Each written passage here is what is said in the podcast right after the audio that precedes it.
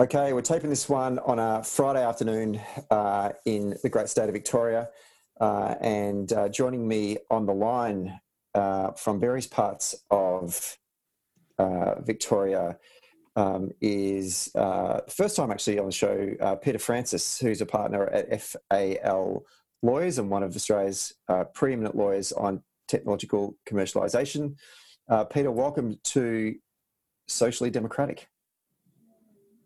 Thank you, Stuart. Good to be here. Uh, and uh, not the first time she has been uh, on Socially Democratic, and indeed the last time she was on this show, she was actually hosting an episode of Socially Democratic. Uh, Laura Thompson from Clothing the Gap, welcome back to Socially Democratic. Thanks for having me.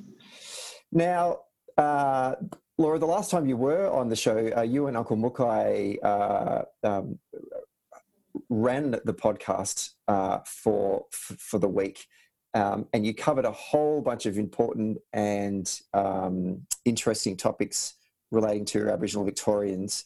Uh, one of them that you just sort of skimmed the surface of was the free the flag issue. And whilst I was listening to that episode, um, and I didn't want to stick my nose into it, I actually was in. I was I was like going, talk more about that. I find it absolutely fascinating about this campaign that's been going on. And I thought to myself, that's okay. We can come back and talk about that uh, one day. But it has sort of become a big issue in the mainstream media most mm-hmm. recently. So here's an op- I thought this was a great opportunity to get you back on the show again to talk a talk a bit about uh, the Aboriginal flag and the the, uh, the the the argument that's going on at the moment about who has the rights to the flag, both in a public and a commercial sense. My first question to you is for those of you that haven't been paying attention to this issue, just gives a bit of a history of the Aboriginal flag, who designed it, um, and how did it come to be uh, in the hand.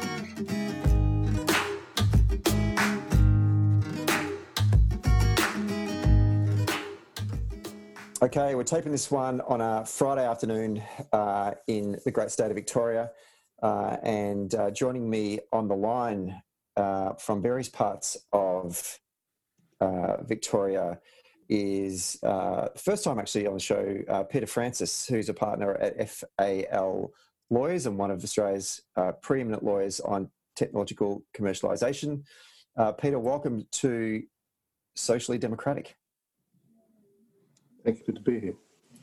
Uh, and uh, not the first time she has been uh, on Socially Democratic, and indeed the last time she was on this show, she was actually hosting an episode of Socially Democratic. Uh, Laura Thompson from Clothing the Gap, welcome back to Socially Democratic. Thanks for having me. Now, uh, Laura, the last time you were on the show, uh, you and Uncle Mukai uh, um, ran the podcast uh, for for the week, um, and you covered a whole bunch of important and um, interesting topics relating to Aboriginal Victorians.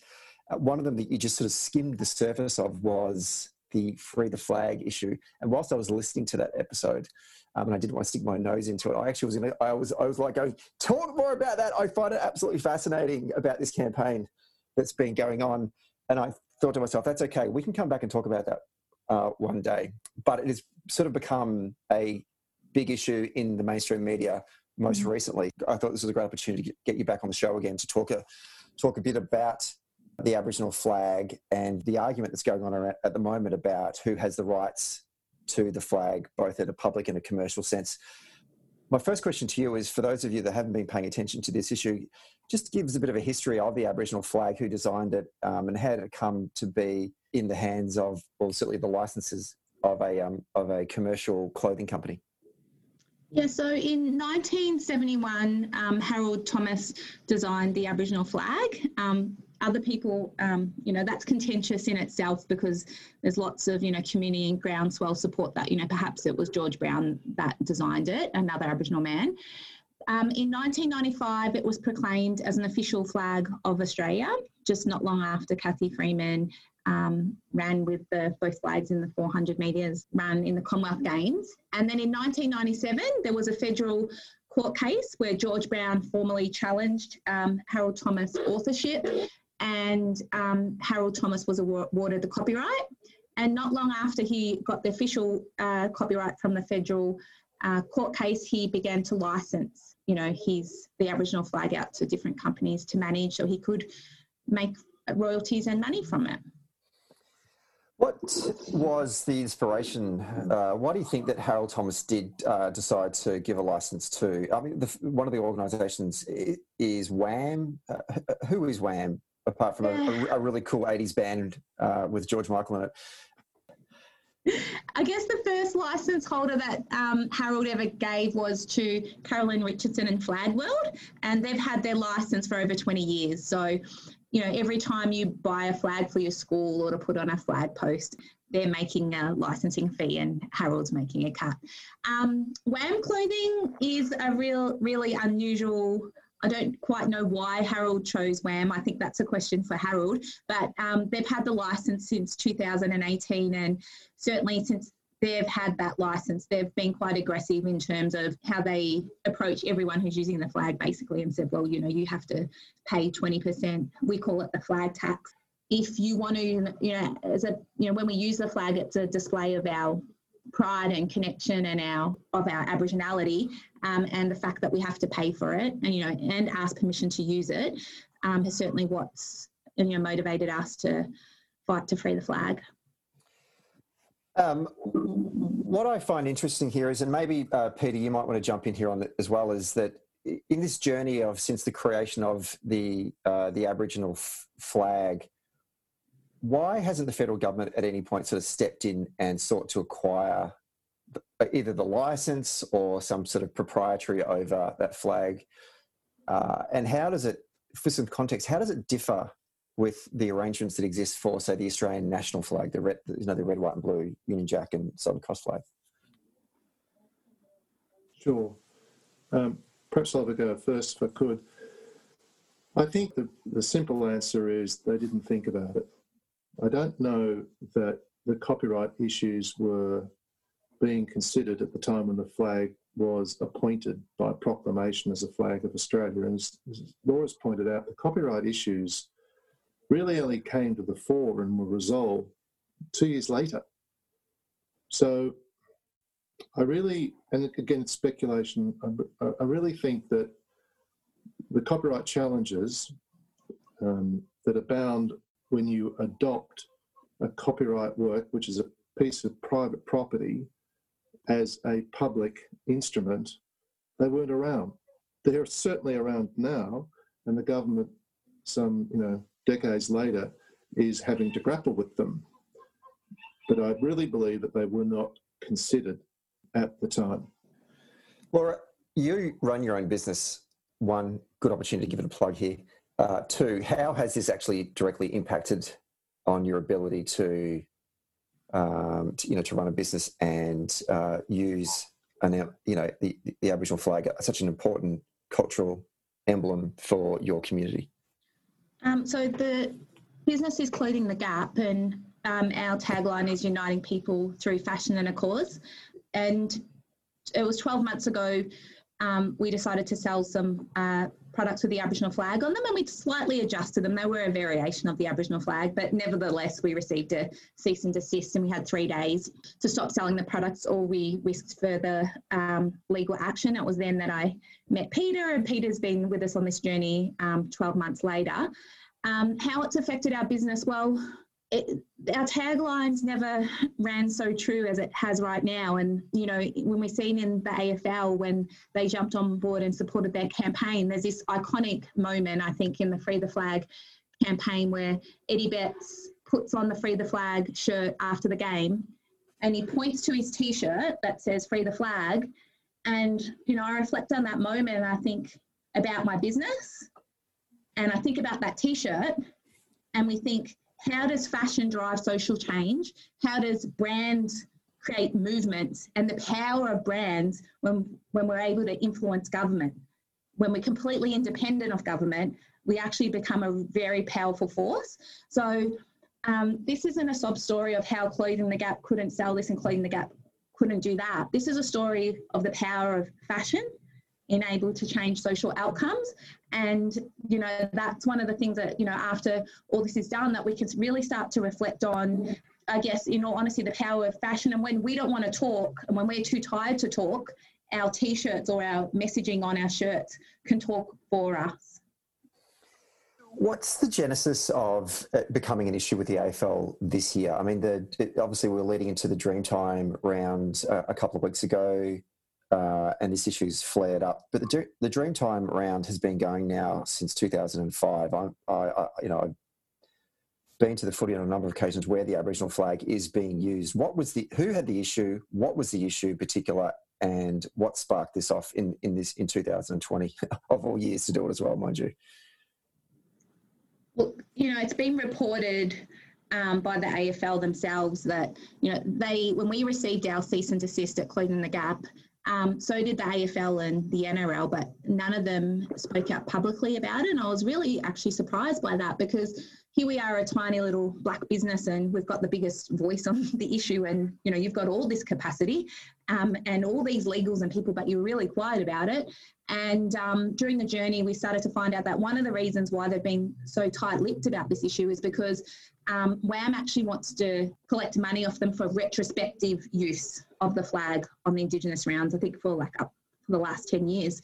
Um, so leading into Indigenous round, I suspected that there would be an absence of the flag um, from the game. And that's what we saw.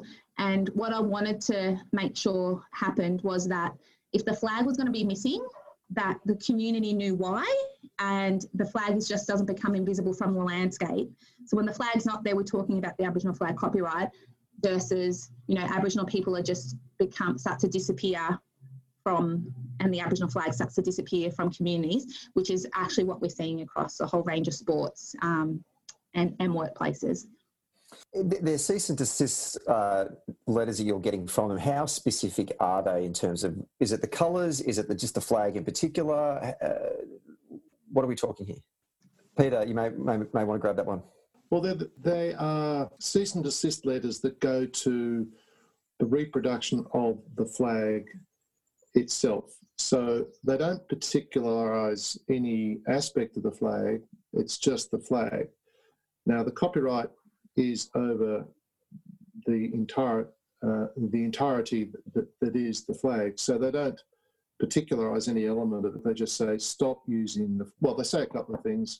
They claim that to be the exclusive licensees of the flag for use that uh, covers your use, you being the recipient of the letter.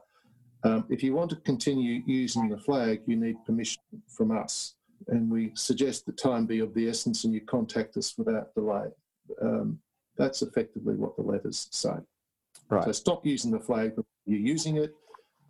Um, we're open, however, to your continued use provided you enter into a commercial arrangement with us. It is, in that respect, a fairly standard cease and desist letter that a copyright owner might or licensee might send to an infringer. Uh, a spokesperson for the federal minister for uh, Indigenous Affairs, uh, Minister uh, Wyatt, uh, a spokesperson from his office, had said during the week that any suggestions that the flag can't be fr- flown freely are misleading. Oh, sorry, it says actually, I'll, I'll read the full quote. I want to take you into context. Um, the Aboriginal uh, flag can continue to be flown freely as per the intention of copyright holders um, Mr. Thomas, any suggestion that the flag can't be flown freely are misleading. Um, I'm sure they're being very clever or specific with the, the, language that they've used in that in that statement. Yeah, if I could take a couple of points there. Um, the people issuing the cease and desist letters are not the people who own what I'll call, just for the purposes of this chat, um, the flag copyright the, the flag that you see hanging from the flag poles, the copyright or the right to use the flag as a flag from hanging from a flagpole, that belongs to a company mentioned earlier by Laura uh, and Richardson, or Flags World, Flags Australia. Now, if you want to go and buy a flag from a flag seller that's issued by Carroll and Richardson and fly it on your flagpole, you can. And that's not been the centre point of our discussion or our concerns, although it's been part of it. If I could, I'll come back to that. The people who are issuing the cease and desist letters that have led to the Free the Flag campaign are WAM, not Carroll and Richardson, are WAM. And we're not, we haven't uh, reacted to the flagpole licence specifically and front of centre. We've reacted to the cease and desist letters that have been sent to Aboriginal health organisations such as Laura's and many others. And the people who are looking to stop the AFL or regulate the AFL's use of the flag on the ground, again, a WAM. It's not Carroll and Richardson. It's important to know who's doing what in this scenario.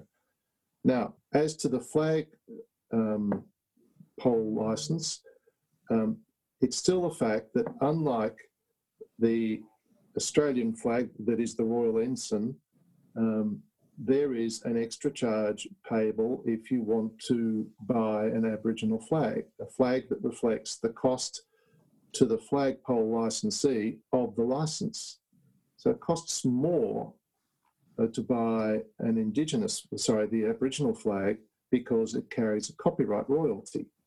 And again, we think that that issue is, needs to be addressed by the government, and it will be if the current negotiations that are reported in the press succeed as they are reported. Mm. That that uh, clarifies it, the, the different, if you like, licensees. It's not just one, and it's not just one particular use of the flag. It's spread across a whole range of media and surfaces um, and identities. Just say Laura wanted to, uh, her company wanted to produce uh, a large batch of um, uh, what's you know um, sporting apparel that had both the Australian national flag or the blue ensign on it and the Aboriginal flag. Where what mm. differs with Laura's ability to put the Australian flag on the, that apparel and then the compared to the Aboriginal flag? Okay. Well, what's in common to answer your question obliquely, what's in common is each is a flag of Australia and each is controlled by the Flags Act. And that regulates things like denigration, denigration of the image and the like. Where they differ is that one is the subject of copyright and one is not. You probably know, Stuart, copyright lasts for the life of the author plus 70 years. And the I don't know whether it's the Royal Ensign or the Blue Ensign, but you know the so-called Australian flag um, in this debate is not the subject of copyright. Whoever created that has died a long, long time ago, whereas the Aboriginal flag is subject to copyright. So Laura would need permission from the copyright owner or their licensee, in this instance, WAM Clothing, in order to put uh, reproduce the flag on that T-shirt. Campaign question for you here, Laura, because you have been campaigning on this for quite some time, um, and you alluded to uh, Eddie Betts wearing a T-shirt the other week after after the game. How? Just talk us through. I'm always interested in sort of the campaign side of things. How have you elevated this issue most recently? How have you taken advantage of this? You know, this sort of it becoming a bit more contemporary in the wider um, I think, like, essentially, we're health promotion people, so we've always been good at messaging. I think "Free the Flag" resonated with people. You know, with that, um, even as a hashtag, it was trending. I think people, you know, uh, with the AFL, I think we are able to get all the teams on board within three days. Um, that was following, yeah, Collingwood's lead. Twelve months ago, Collingwood said that. Um, Collingwood Football Club said that we want to be known as contemporary Collingwood. We want. We've already we're happy to be political. We've shown that we can be. We supported uh, gay marriage equality when the other clubs didn't. We're happy to to take a stand. And I thought back then, and Pete can, you know, um, you know, talk to that. I, I, I actually said to him, look, if Collingwood does it, then that's going to be enough for the public to know why the flag was missing. And I had a Collingwood ringtone for six months celebrating, and then COVID hit, and I thought, oh no, I've lost this opportunity to bring national attention to the issue. Collingwood said, look, Indigenous round's still going to happen. We still want to run with this. It might not be in the big way we had planned. I said, well, how do you feel about me approaching the other clubs? They said, give it a go. Three days out, I had reconnected with clubs. They jumped on board. And that was essentially player led. Players said, We might not understand the recognised campaign. We're confused about treaty, but we understand the power of flags we understand that the flag's missing from the ground and we want our club to show support. And essentially, um, we've done an interesting campaign tactic where we created a Free the Flag AFL club leadership board. And essentially, essentially, essentially, as the clubs jumped on board, we announced them on Twitter the Hawks come flying in, you know, in jump the kangaroos. And um, it really called on the football players' like sense of competitiveness. And all the teams started tagging each other, and the players wanted to their club not to be the last team on this leadership board. Um, I'm not quite sure how we created it, but it worked. And in three days, like every single team wanted to be on it. And that was not um, us forcing teams. It was, you know, I like to call it, Stephen, it was truly community control. The community controlled that. They put the pressure on their clubs to say, this is an important issue and we want our club to be part of this. And what we saw was 18 clubs stand together in unity and solidarity on an issue that wasn't government funded, that wasn't that was led by a, essentially a brand that that cared and had some personal involvement in freeing the flag for everyone to use. And it was, I guess, it was that moment um, in, I guess, our campaign journey um, that really got the attention of the nation. That got us to the point now where the pollies are really, you know, battling it out in Parliament as we speak. Mm. I will ask you a, a question couple of questions in a moment about the, the, the, political aspect of it in, in, our, in our nation's capital. Um, but uh, we saw just recently um, in the United States, particularly around uh, NBA players, after um, uh, Jacob uh, Blake was shot seven times in the back um, in um, um, in uh, Wisconsin, uh, that NBA players who were entering into the playoff phase of the season uh, refused to take the court. Um, and then spoke to their owners and to the NBA and said, "Look, we're not going back out there until we see some change." Um, and one of the specific changes that they put to NBA ownership was to making their stadiums available for uh, people in uh, people of color in the United States to go and vote in November which is directly related to bringing about change in relation to policing in, in the United States and witnessing the power of high profile athletes, you know, mixing it in, with the, in, within the political debate. Where is the next step do you see for these players? So they've, they've made a great statement and it's now got national coverage. Um, is, are you having conversations with, with key players within the AFL and, and the NRL as well to start to really apply more pressure? How are you applying that pressure in, to make some change to um, this um, this issue with the flag? I think that's a great question. I mean, certainly Eddie Betts for us, he had his own experience of not being able to use the flag on his storybook, or he eventually got permission, but it did take him a number of months. So he had his own personal struggle with the Aboriginal flag copyright. So we've had him in our corner all along, and I think he, um, he'll continue to speak publicly about it. Um, there's uh, Darcy Moore at Collingwood will continue to, is an ambassador on the campaign. I guess I feel like the clubs, some of the clubs in Kilda are continuing to train, warm up in their free the, free the flag shirts. But what I guess as a campaign, we're looking to what are some of the other sports that might want to jump on board and support the campaign, especially the, um, the teams who have not chosen to use the Aboriginal flag. I think they they've got an obligation, what I believe, to tell their supporters of their sports why the Aboriginal flag's missing. I feel like that's the minimum. Um, whether or not they publicly come out and support a Free the Flag campaign or not, people deserve to know why it's not there. Um, yeah, I guess that's where we're going. I the other thing is, Stephen, like this is a campaign of ours, but we run a business and we run community programs. So this is a tiny bit of what we do. And I'd like to say that we had a, you know, a big you know, flash campaign strategy, but we don't. Um, and where we go where we feel like we're going to get the most energy and momentum with just what's happening naturally around us. And uh, fair enough too. Um, the uh, let's turn to uh, Canberra, shall we? Um, the shadow spokesperson for Indigenous Australians, uh, Linda Burney, um, who's also the first Aboriginal woman to be elected to the House of Reps, is in the process of drafting a private members bill designed to free the flag. Um, uh, Laura, what's your understanding of what is uh, going into that that bill? Are you, are you across? Um, are you, have you had any, have you or any of your colleagues had any kind of involvement talking with uh, the MPs in terms of drafting that private members bill? Look, I will say one thing. Um, 12 months ago, you know, myself and Peter, we met with Linda along with Nova Peris and Michael Conley and other campaign people. I think that action 12 months ago has really put us in a really lovely place to be able to reconnect with those politicians now and be able to feed into them. Like I have spoken with um, Linda uh, Burney's office and been able to provide her with some insights like what we would like to see as a result of the campaign and share some of Peter's legal advice with her too. I, I don't think anyone's um, seen what's inside that private members bill yet. Like I certainly haven't. Yeah. Have you got anything on that, Peter? No, just as you say, Laura, we've provided information, background, um, some legal Q and A.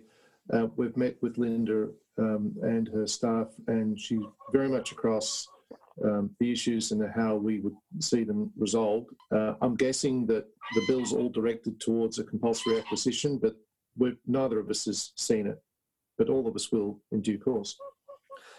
Peter, what is the legal um, solution here? Well, there's there's a couple of ways it, it could happen, um, and one is by agreement.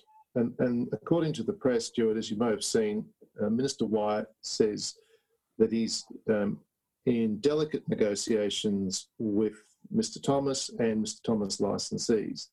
And that would be an agreement whereby, and again, this is speculation because the details of what the discussions are about haven't been released. They've just talked in the broad of being in uh, negotiations around the issue.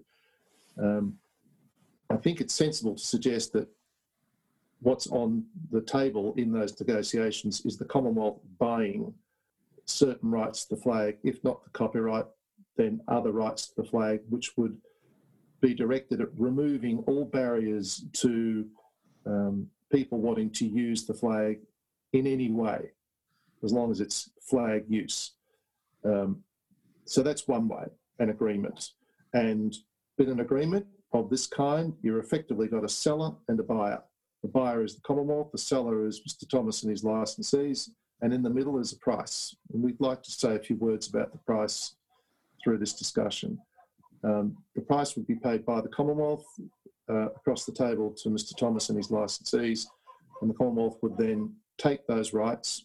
It may be the whole of the copyright, it might be to certain uses of the, of, of the work.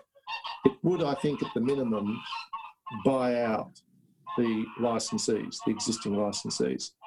So that's one way, by agreement. And the other way um, is by compulsory acquisition. Under the Constitution, Commonwealth has got the power to acquire the private property of its citizens, um, subject to the payment of fair compensation.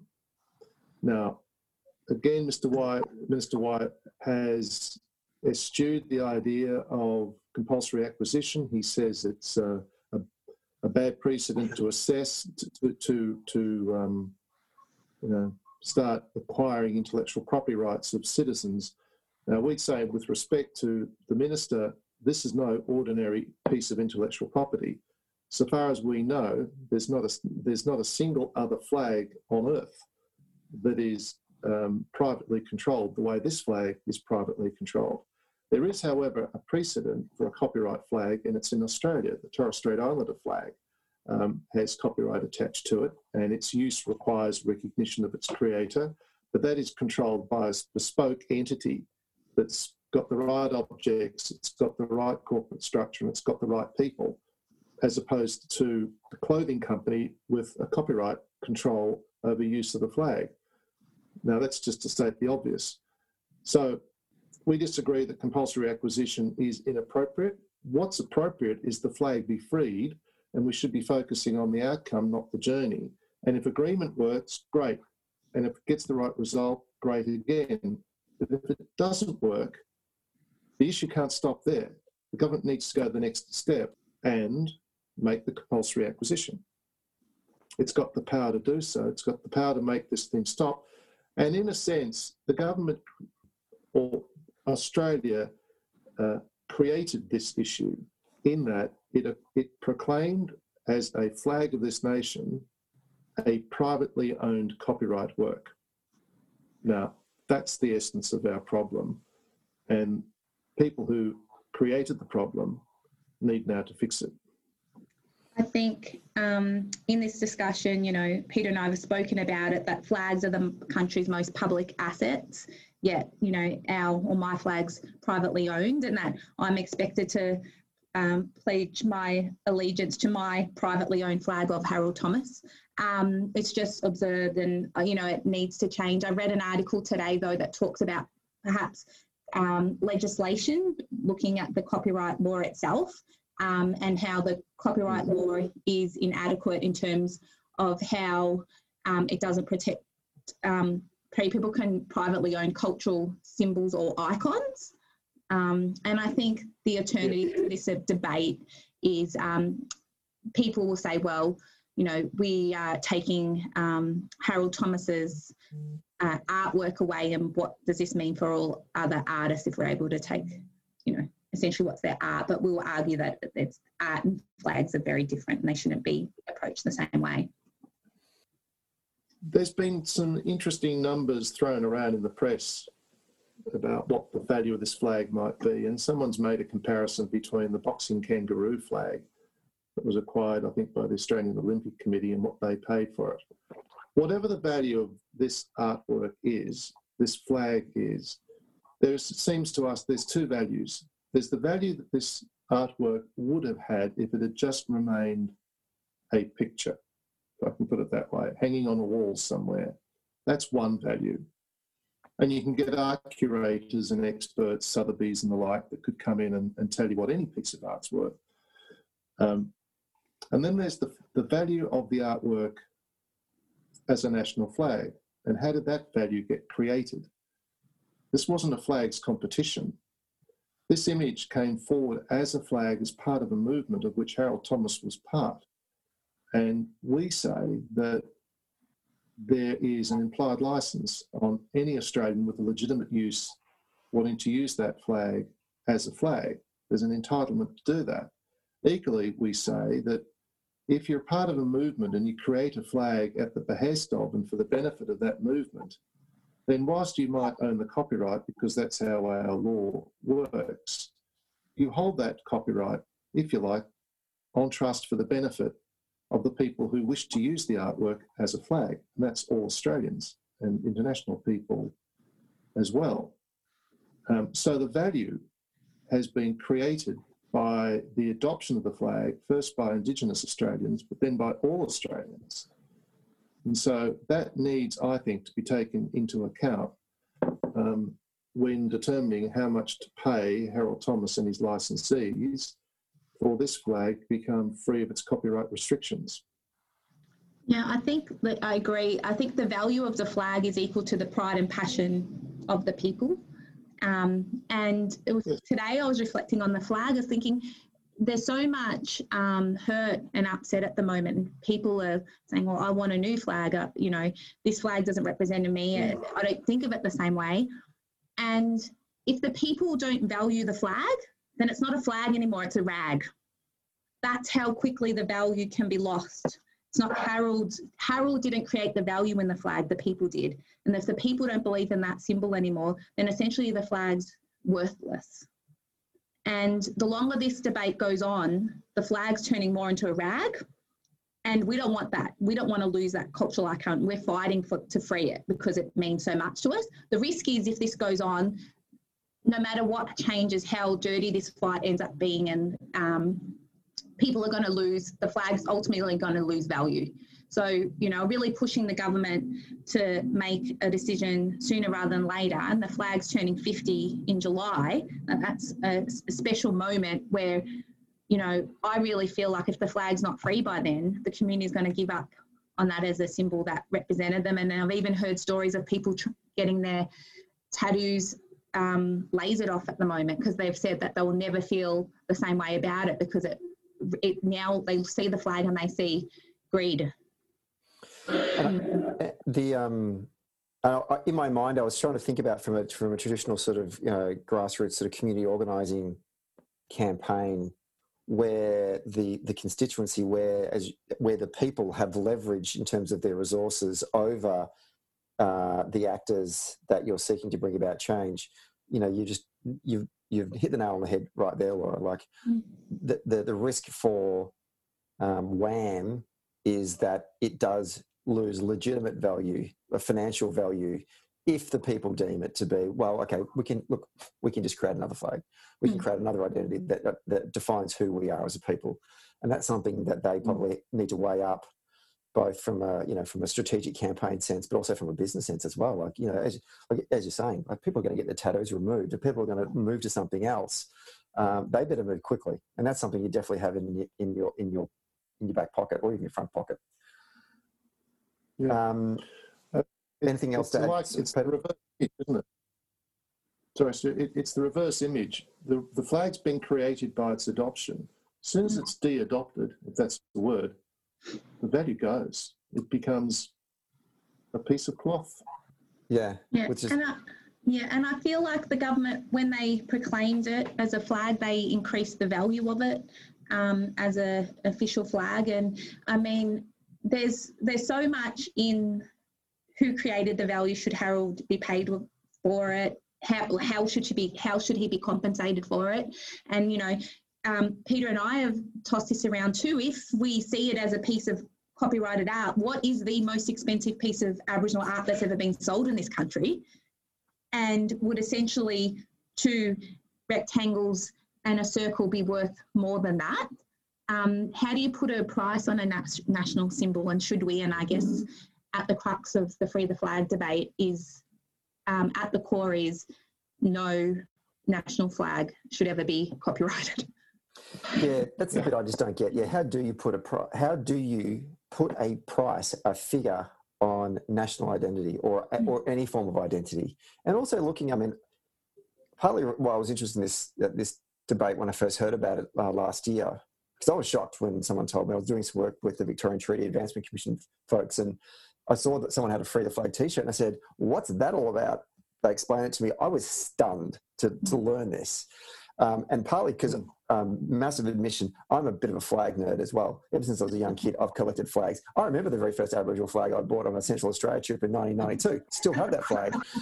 Um, and, uh, um, you know, people's constituencies, communities, they can change flags. You know, mm. uh, my own ancestry yep. is Irish. The, the flag that flew on top of the um, the GPO in, in, Dublin in 1916 when they declared an Irish the Irish Republic was not the flag that we know the Irish Republic to be today. It was a green flag with a with a gold harp, but eventually they decided to come with green, white, and orange because it identified the unity of the island. So things can change, and I think that WAM or whoever else is involved in this dogfight needs to start to realise that it's as you said, Laura, and as you said, Peter, it's the people's flag, and they'll mm. determine what how how you identify from a from a piece of cloth yeah, and you know, one's thought to ponder things like, would we be happy to pay a royalty every time we sang the national anthem?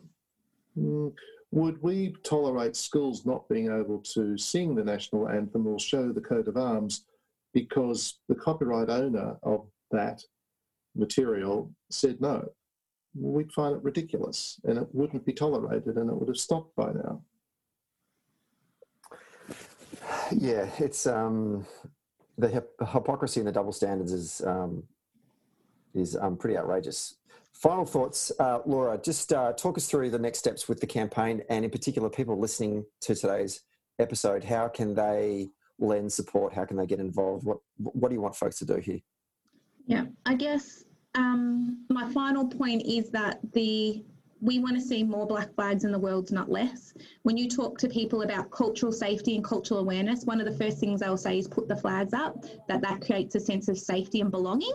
So um, at the, um, you know, the Aboriginal flag is so important in terms of um, Aboriginal people feeling like they belong to this country, and the Australian flag doesn't represent us. And without an Aboriginal flag um, representing us as well as a people, what is our uniting symbol?